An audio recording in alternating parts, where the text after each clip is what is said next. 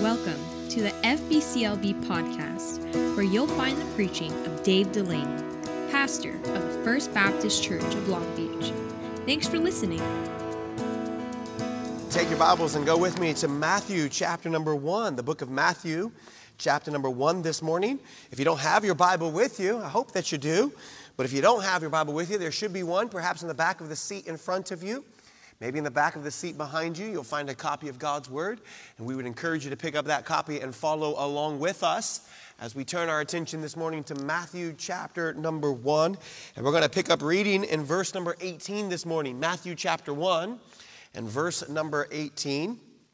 If you found your place and if you're willing and able, would you stand with me out of respect for the reading of God's Word, Matthew chapter one. We're going to read verse eighteen all the way to the end of the text, which is verse number twenty-five. So Matthew chapter one, verse eighteen to verse twenty-five. What do you say to someone when they are suffering? What do you say to a friend who's going through a difficult season, a dark valley, or a hard time? If you live long enough, that will not simply be a theoretical question. That will be a very practical question. Most people, when they go through a difficult season, have what they call the stages of grief. There's denial, then anger, then bargaining, then depression, then acceptance. And Joseph, in our text, is going to experience some of those emotions. I've tried to tell you over the course of the last six years as your pastor what you ought to do with a friend who's going through a difficult season. Maybe better put, I've tried to tell you what not to do when you go or when your friend goes through a difficult season. The worst thing you can do is compare your grief to their grief. And no one suffers the same. We're all different. Another terrible thing to do is offer some kind of simple truism to just help them get through the tough reality that they're facing. Well, when God opens, or when God closes a door, He opens a window. What does that even mean? How is that even helpful? Those statements only magnify hurt.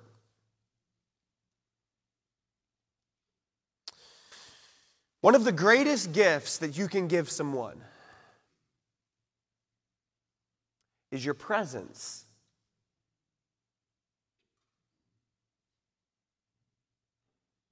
Joseph gets bad news. The Lord gives Joseph a gift. He doesn't give it to Joseph only. He gives it to all of us, as you'll see in a moment. But He gives us the greatest gift ever. His presence. Look at verse eighteen. Now the birth of Jesus Christ was on this wise. When as his mother Mary was espoused to Joseph, before they came together, she was found with child of the Holy Ghost. Then Joseph, her husband, being a just man, and not willing to make a public example, was minded to put her away privily. But while he thought on these things, he's been given the worst news of his life. The, the woman who's supposed to be his wife, the love of his, the, the love of his life, the woman he's intending to spend the rest of his life with, is found to be with child.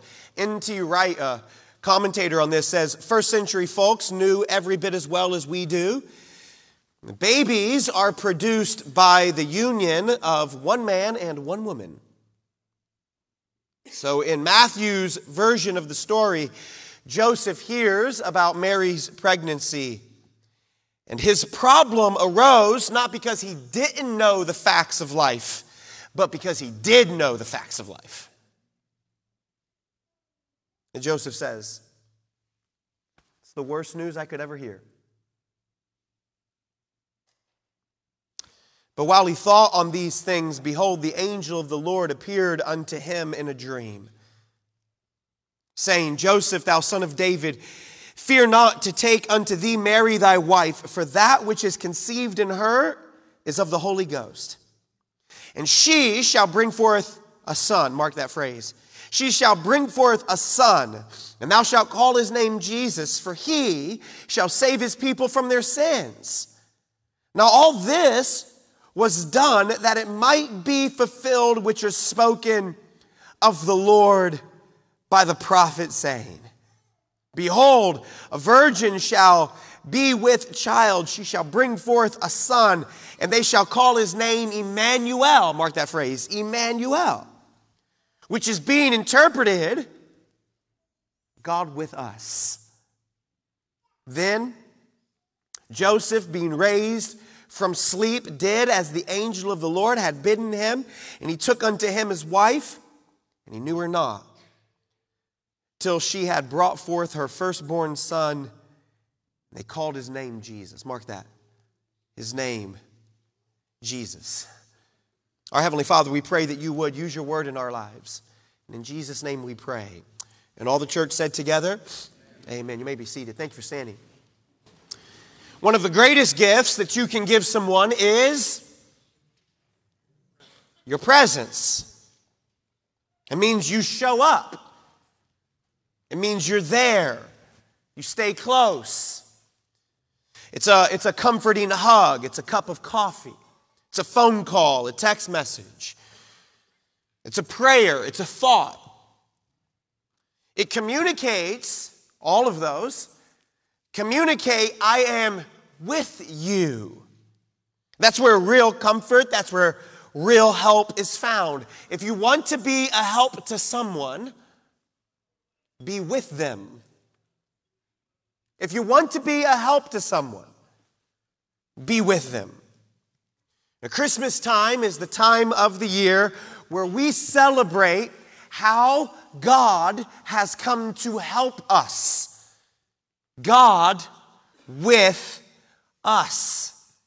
And there's really three ways in this passage that God demonstrates how he is with us.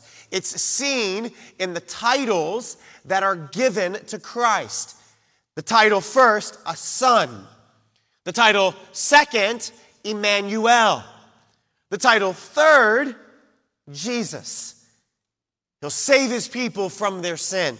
How is it that God comforts us in our difficulty? How is it that God rights the wrongs of our life? How is it that God provides redemption for our sin so we can be with him? It's his, listen, it's his presence. His presence. God with us. So three things. Notice first, the Son. It's really found in verse eighteen, verse twenty-one. Mary is about to bear the worst news possible to Joseph. She is going to have a child. The Bible makes it very clear this is Mary's child. Notice verse eighteen. When as his mother was espoused to Joseph. So it does not say when his mother Mary was espoused to his father Joseph. No, no, no. His father is not Joseph. His father is God. Notice, he's the Son of God. She, verse twenty-one, she shall bring forth a son. She shall bring forth a son. Matthew, in his gospel, sets out to prove that Jesus is, in fact, the Messiah. He is the fulfillment of all that God has promised in the Old Testament. Anytime you hear the word Messiah, the choir sang about it a few moments ago. Anytime you hear the word Messiah, you need to think of this. Messiah means God fulfilled his Old Testament promises. When you hear the word Messiah, the name Messiah, you need to think God fulfilled his Old Testament promises. He is fulfilling all that he has said he would do. We saw this last week, specifically in the genealogy that Matthew records for us at the beginning of this text. God fulfills his promises. The Messiah is coming. Look at his lineage. We'll see it in a few weeks from now with the animosity and hostility that Herod has toward this one who was born king of the Jews. This conflict that Herod has with the Messiah, the fulfillment of all that God has said in the Old Testament. You also see it with the worship of the wise men as they come and they present gifts to the infant, the, the toddler, really, uh, Jesus, as they give him these offerings. Matthew is going way out of his way to help us understand this baby that's born and that we celebrate at Christmas time is, in fact, the Son of God. He is the Messiah. Notice, he is a son. He's a son to Mary, but he is a son. He is the Son of God. He is a son to Mary, but he is the Son of God. I'm going to say it again so you'll, you'll catch it and write it down. He's a son to Mary. She'll have more babies in the future, but he is the Son of God. He's born of God. This is what we understand in Christianity as the virgin birth of the Lord Jesus Christ. It is a critical doctrine of Christianity. It proves that God is in fact, that Jesus and Jesus instead is in fact both God and man. He is deity and human. He is both. He is one hundred percent God. And he is one hundred percent man. So that's, if you're counting, that's two hundred percent. And if you say, well, that doesn't make sense because no one can be two hundred percent. No normal person is two hundred percent a person. That's right. Jesus was not a normal person because he is the Son of God, but he's the son of Mary. And notice this, this phrase, a son, shows us how Jesus chose to enter into humanity. That's the subpoint that you have. This is how he would enter into humanity. He would come into humanity by being born a son, the virgin birth. This is the doctrine on which hangs original sin, the inspiration of the scripture. It teaches us who Jesus is. It shows us what Jesus intends to do. It helps us understand what Jesus accomplished for us by way of redemption and salvation. And there are many in our world today who attempt to deny, they refuse to accept the doctrine of the virgin birth of Jesus Christ. And if they do, if they do not deny it, then they maybe say, well, it's just not that important. It's, it may not be important to many people, but let me tell you, friend, it is important to me, and it ought to be important to you, because the virgin birth, your belief in it and acceptance of it, is the difference between you going to heaven to be with God or going to hell and being separated from God because of your sin.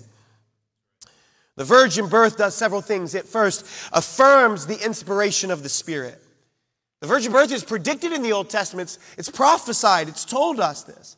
So to reject the virgin birth is to reject, reject the teachings of Isaiah and Jeremiah, Genesis, Psalms. It's also to reject the New Testament teachings like Matthew and Luke and even John. They all go out of their way to make sure we're clear Jesus is the Son of God. So if you reject the teaching of the virgin birth, you are essentially rejecting the Bible. You're saying there are parts of the Bible that you cannot believe. And if there are parts of the Bible that you cannot believe, then how can you believe any of the Bible? If it is not all God's word, then none of it is the word of God. So the virgin birth and the acceptance of it validates for us, affirms for us the inspiration of the spirit of the scriptures. But not just that, it's second. It also helps us understand that we have a Savior who is dependable. That if Jesus Christ were not born of a virgin, then he had a human father. And if he had a human father, then he would have inherited the sin nature from that father.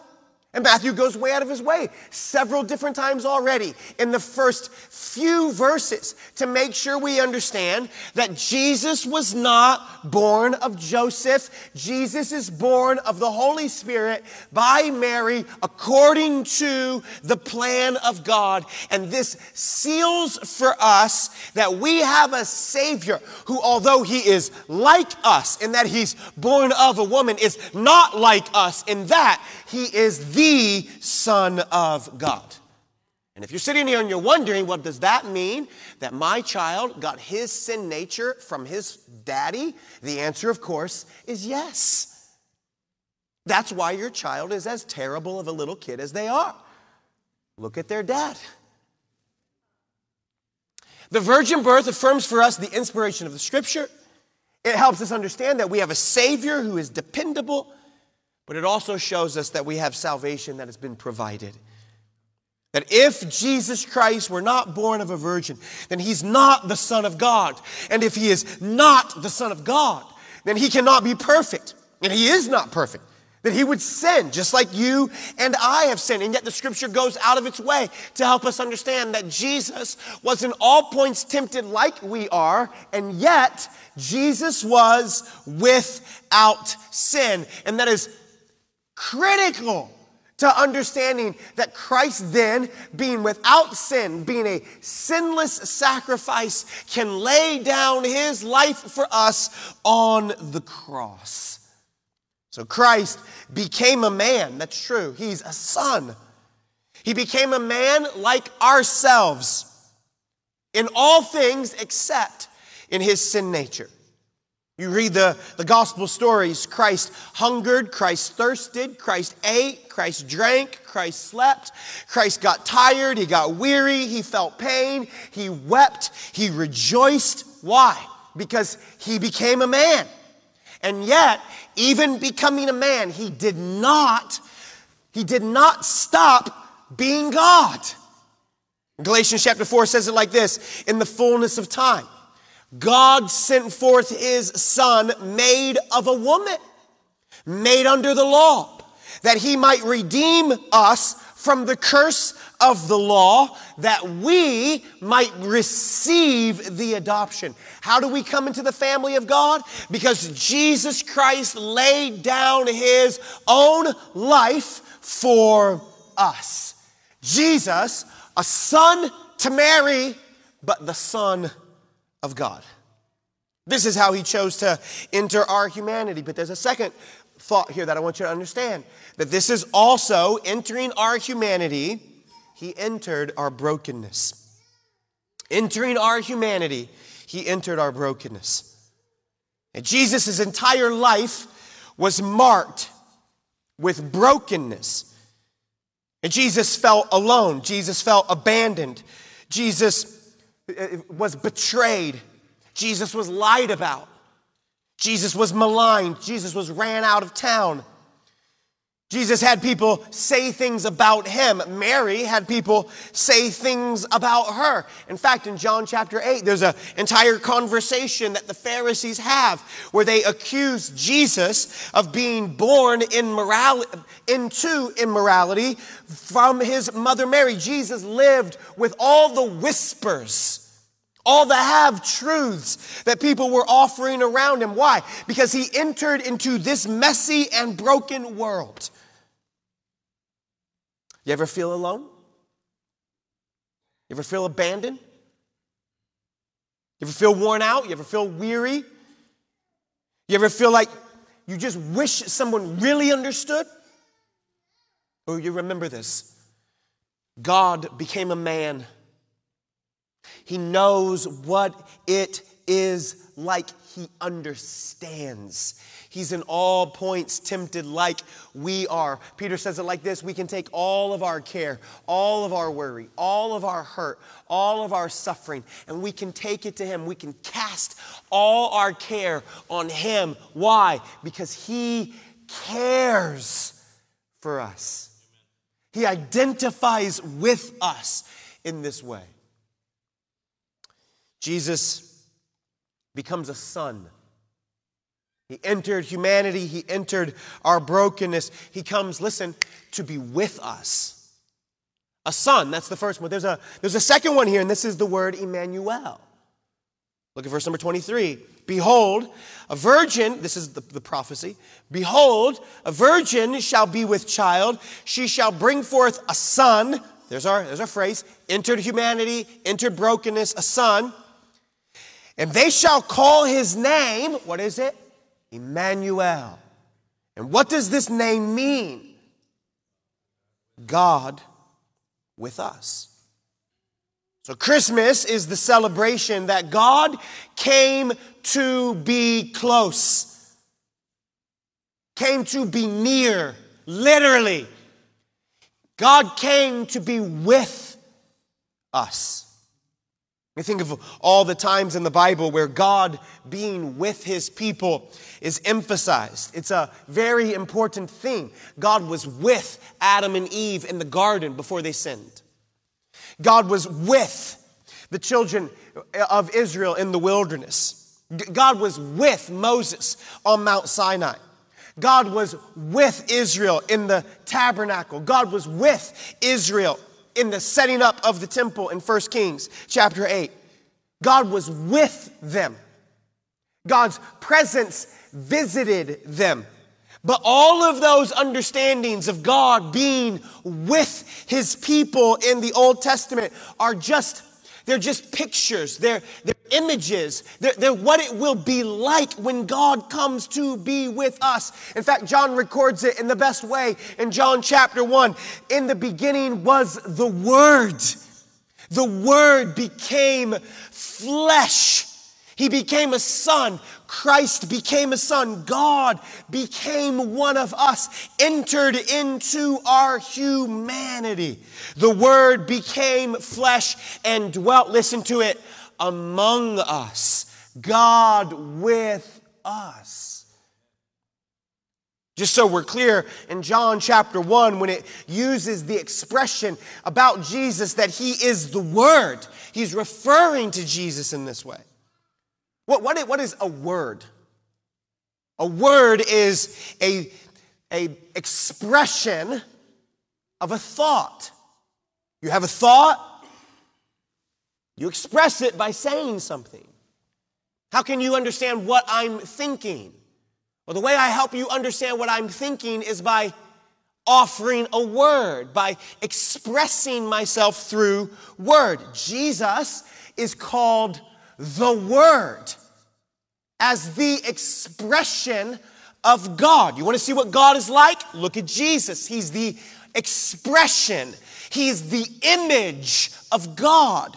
You want to see what God is thinking? Look at Jesus. He's the visible expression of God. Hebrews one says it this way: God in these last days hath spoken to us by his Son.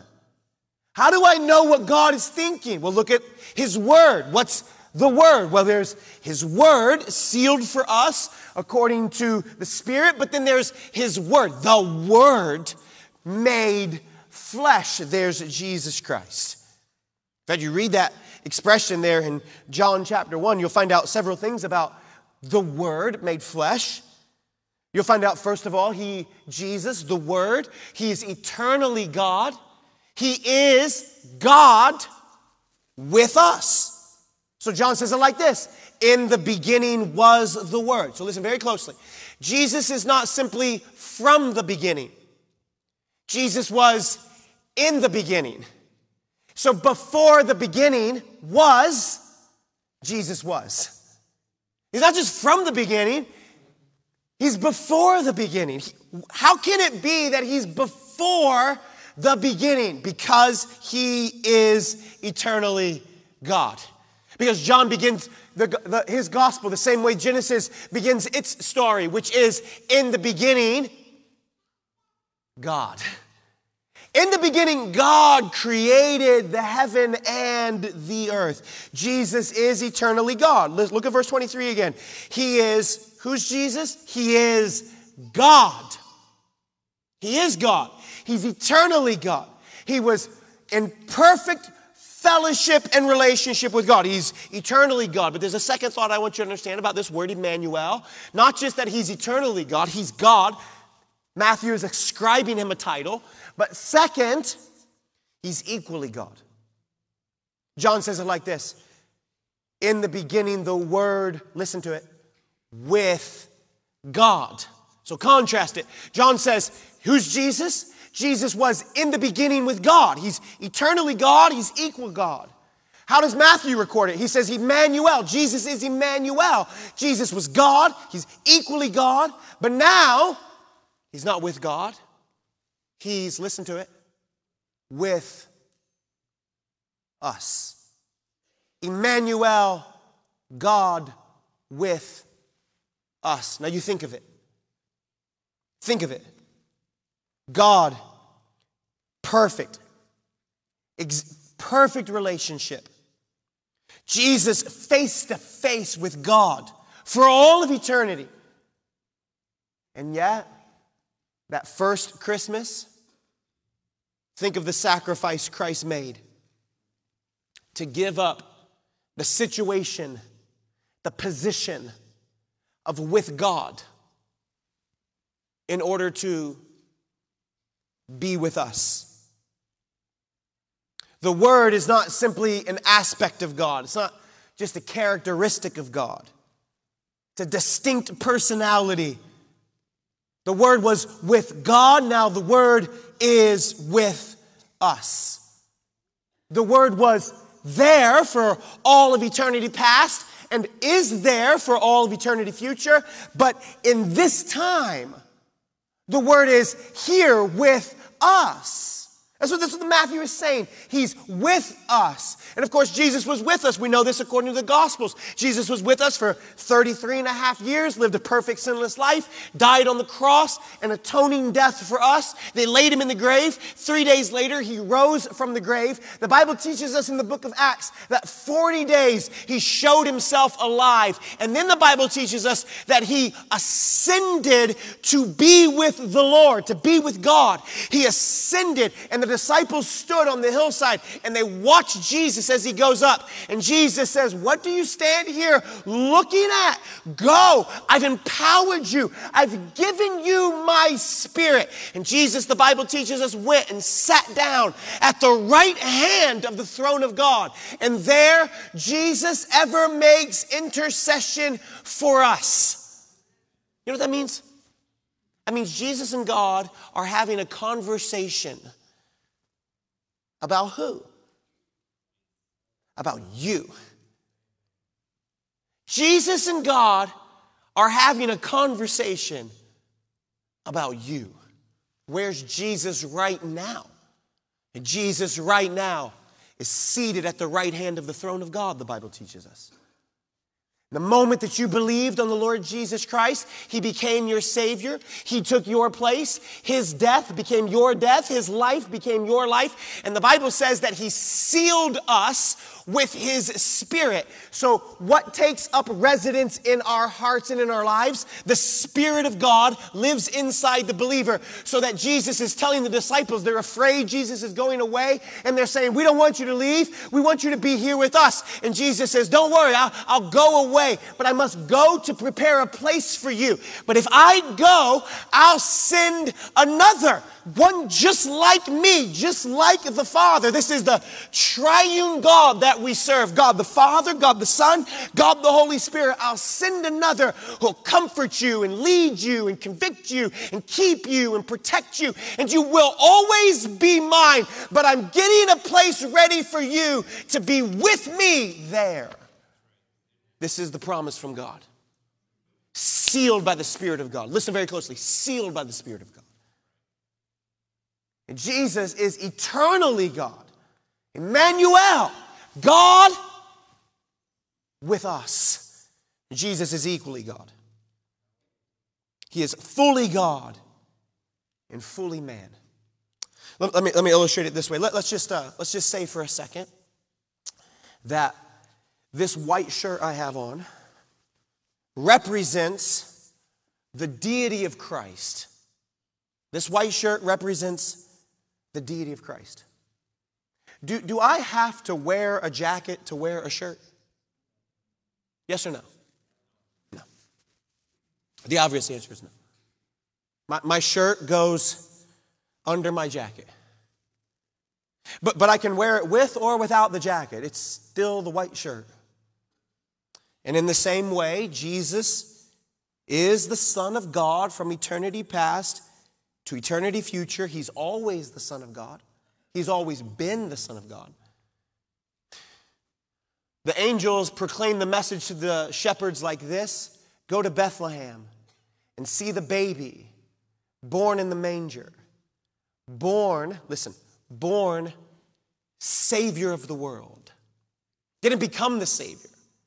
Was born the Savior of the world. He is the Son of God. When Jesus walked on the Sea of Galilee, listen very closely, he was the Son of God. When Jesus fed the five thousand, he was the Son of God. When Jesus rose from the dead, he was the Son of God. When Jesus went back to heaven, he's the Son of God. When Jesus comes again, and he will very soon, he is and will be the Son of God. He does not change his nature. He is, he was, he always will be. That's why he says, well, they asked Jesus in his life, at the end of his life, who are you? He says, before Abraham was, I am. He is, he was, he always will be the Son of God. But watch this.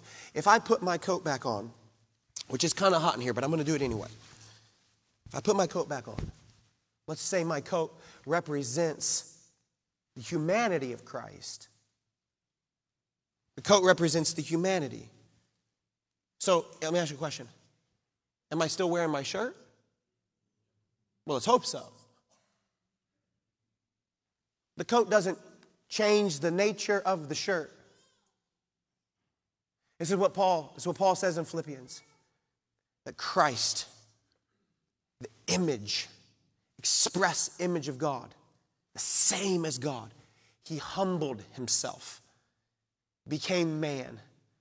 Christ, found equal with God, humbled himself and became a man, became obedient unto death, even the death of the cross.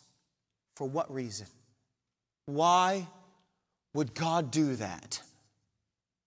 Why would Jesus do that? Why would he put on flesh? Why would he become the Son of Mary? Why? To provide a way, listen very closely, to provide a way for us to be with him. Why does he want, why does he want us to be with him? Why, why does he want us to be with him? And here's the answer. Not because you're awesome. Not because, not because we got our act together. Not because we're the good guys and there are all those people out there in the world, they're the bad guys. No, no, why does he want that? Because he loves you. In fact, the Bible says he loves all the world, and he gave himself for it. He loves the whole world, and he gave himself for it. Think of the tremendous sacrifice Christ made in order to be with us. Think of the tremendous sacrifice Christ made in order for us to be with him. If Christ sacrificed so much, if you believe that, if you believe that Christ made such a great sacrifice to give up his position in heaven with God, to come down here and be with us, and then receive the brokenness and the hate and the hostility and then the eventual execution of his life here on earth, how much should that inspire us to live for him? The life that I now live in the flesh, I live by faith in the Son of God, who loved me and gave himself for me, who loved me and gave himself for me. Paul says there in Galatians two, it's not me living my life for myself. I want to live my life for him. You see, to the degree that you recognize what Christ has fully and truly done for you and for me is the degree that you will gladly live your life, not for you, not for your own happiness, not for your own dreams, not for your own desires. No, you'll live your life for him. Not, not only that, but I want you to understand this. God, eternal, equal with us. It, it's so easy to believe that God is with us when things are going good. It's so difficult to believe that God is with us when things are going bad. When you're on the mountaintop, it's easy to think, oh yeah, God's with me. When you're in the valley, you think, no, no, I'm all alone. When you get really good news, when you get the raise, when you get the promotion, when the baby sleeps through the night, God's with me. And you get bad news and you're hurting. And it's tough. It's easy to think, I'm all alone. You know, the Bible goes way out of its way to help us understand that God is with us in all seasons if we're his. Matthew chapter twenty-eight, Jesus says, I will always be with you. Hebrews thirteen, the author of Hebrews assures us of this. I will never leave you nor forsake you. Psalms twenty-three, if you walk through the valley of the shadow of death, I'm with you. Isaiah forty-one, if you're standing in front of a, a fearful thing, fear not. I'm with you. In First Kings nineteen, he says to the prophet who's hungry in the wilderness, I'm with you. In Acts chapter twenty-seven, the disciples' boat is being thrown every which way across the top of the waves. They find themselves in a storm, and you know what he says? Peace. I'm with you. God goes way out of his way in his word to show us, you're in a valley, you're in a valley, you're in a desert, you're in a wilderness, you're in a storm, you're in front of something big and scary and fearful. Don't worry. I'm with you. Never left you. I will never forsake you. God is always with those who have trusted us, who, who have trusted him. We can say it like this. If I lose my job, God's with me. If I lose a relationship, God's with me. If the economy gets shaken, I don't have to be afraid. God's with me. He will never leave. He will never forsake. He will never turn and run. He will never abandon. He'll give us what we always need. He's our strength, our comforter, our provider, our source, our redeemer. He's our righteousness, the Bible says. He's our rock. So everything else is blown around, but he doesn't move at all. He's faithful and true. He's consistent, the same. The Bible says that he is a friend that sticks close than a brother. So everybody else leaves, but he stays in the room. He's always with us. Believe that? Emmanuel, God with us. He's a son. Look what God tells Joseph. You got bad news. There's a son. Second, There's someone who's entered into the same brokenness you have. You can throw your care on Jesus. Second, Emmanuel. He's with us. He was there. He chose to leave there to be here so we could be with him. Third, there's a third name. Notice it. Verse twenty-five. He's born, of course. And the Bible says in verse twenty-five, and he, Joseph, called his, Jesus's. Joseph called the baby's name, Jesus. Can I, can I tell you why we can be with God? Can I tell you why we can be with God? Christmas isn't just a story that makes us feel warm and cozy about peace on earth and goodwill to men. The heart of the, of the Christmas story is that as humans, we were separated from God because of our sin. We sinned against the Lord. The Bible says that we've all sinned. And our sin has separated us from God in that we've gone after our sin and we've refused to obey the Lord. And look at twenty-one. Look at verse twenty-one. Thou shalt call his name Jesus. Why? Why is his name to be called Jesus? Well, he shall save his people from their sins. The name Jesus literally means Yahweh saves. God saves. This is the greatest news in all the world. God has made a way for us to be with him. How can we be with God? Well, the way we can be with God is through what Jesus Christ has done for us. As all of us on our own had sinned against God and had been separated from God in this life and in the life to come because of our sin. And God did not want to leave us in our sin, so he sent Jesus Christ into the world, who did what? Who died on the cross and who rose from the grave for our sin.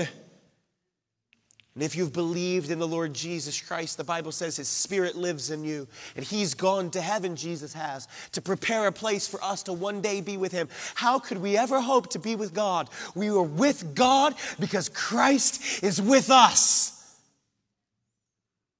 You know, this message separates Christianity from every other religion in the world. Because every other religion in the world says, you want to be with God? I'll tell you how you get there. You better be good, and you better be moral, and you better feed the hungry, you better clothe the needy, and you better be religious, and you better never talk bad to your parents, you better always talk kind to your wife, and you better never do these things, you never, you better, you better check this list, you better, you better give money to the church, you better show up to all the services, you better shake hands. Every other religion in the world says, here's how you get to God. Do good, be moral, be civil, do, do all these good works. Christianity and Christianity alone says, no, no, no, no. You, you can't do enough to get to God. The, the ladder's too high. God came to you through Jesus Christ. So believe on the Lord Jesus Christ, and thou shalt be saved. And guess what you got when you got saved?